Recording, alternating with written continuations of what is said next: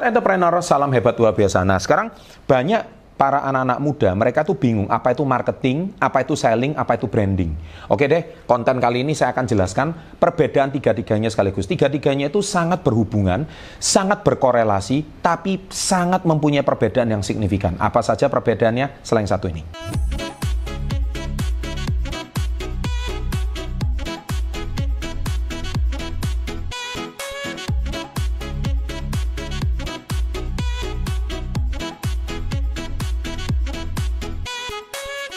Oke, yang pertama dulu bicara soal marketing.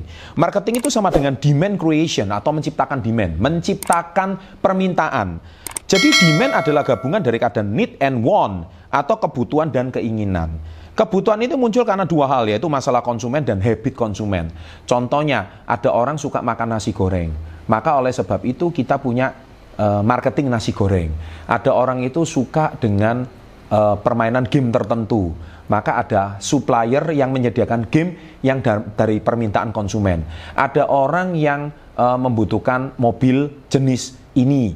Nah, dia akan menyediakan permintaan konsumen mobil jenis ini. Nah, kebutuhan jika begitu masalahnya sudah selesai, maka konsumen tidak akan beli lagi.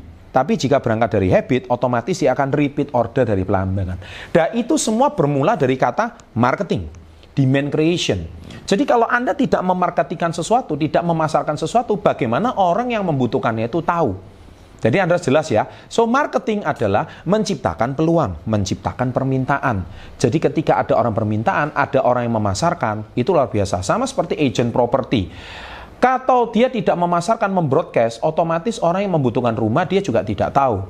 Tapi karena dia berbagi informasi yang tepat, berbagi informasi yang bagus, otomatis ya marketing dari agent properti itu sangat dibutuhkan ke depannya agar setiap orang yang membutuhkan rumah dia silakan pilih dan akhirnya deal satu yang berhasil terjadi.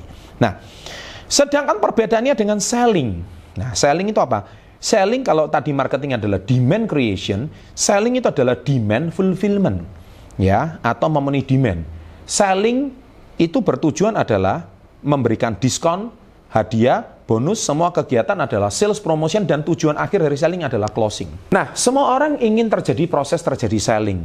Contohnya, ketika Anda memasarkan, membroadcast suatu produk, dari 10 broadcast, 10 orang, mungkin yang merespon cuma satu. Itu wajar dalam dunia marketing.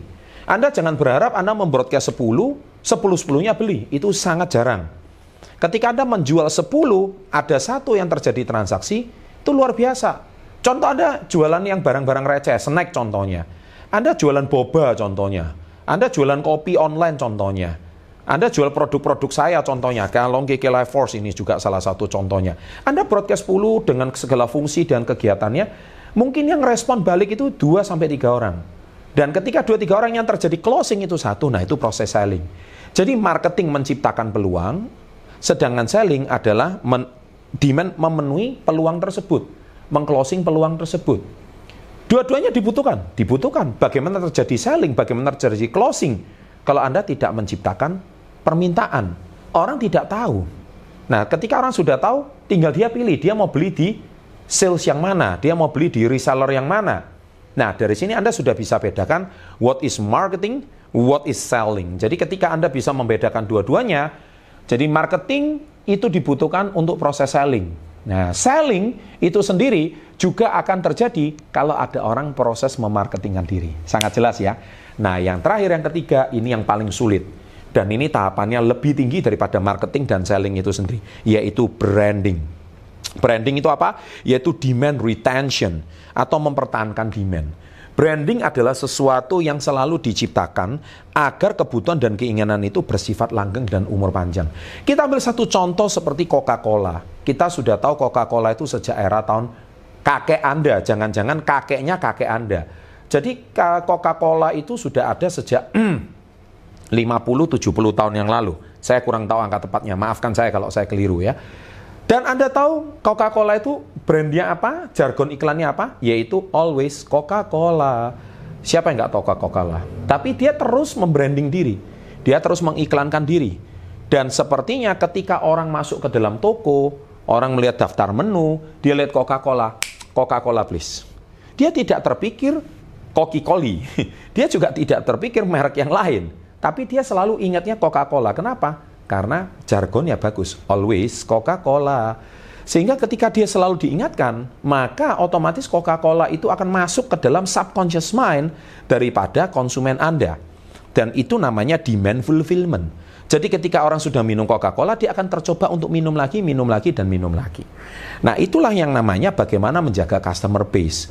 Ketika customer base itu sudah tercipta, maka mesin uang itu akan terjadi. Orang akan selalu membeli produk Anda. Jadi intinya kreasi itu sama dengan marketing, kemudian kata kuncinya ya transaksi sama dengan selling atau closing, dan persepsi adalah branding. Sahabat SP30 yang saya citai, marketing itu sama dengan kreasi, menciptakan peluang. Selling itu tujuan akhirnya adalah transaksi atau closing. Dari peluang yang tercipta, Anda bisa mengambil keuntungan, bisa terjadi proses uh, closing.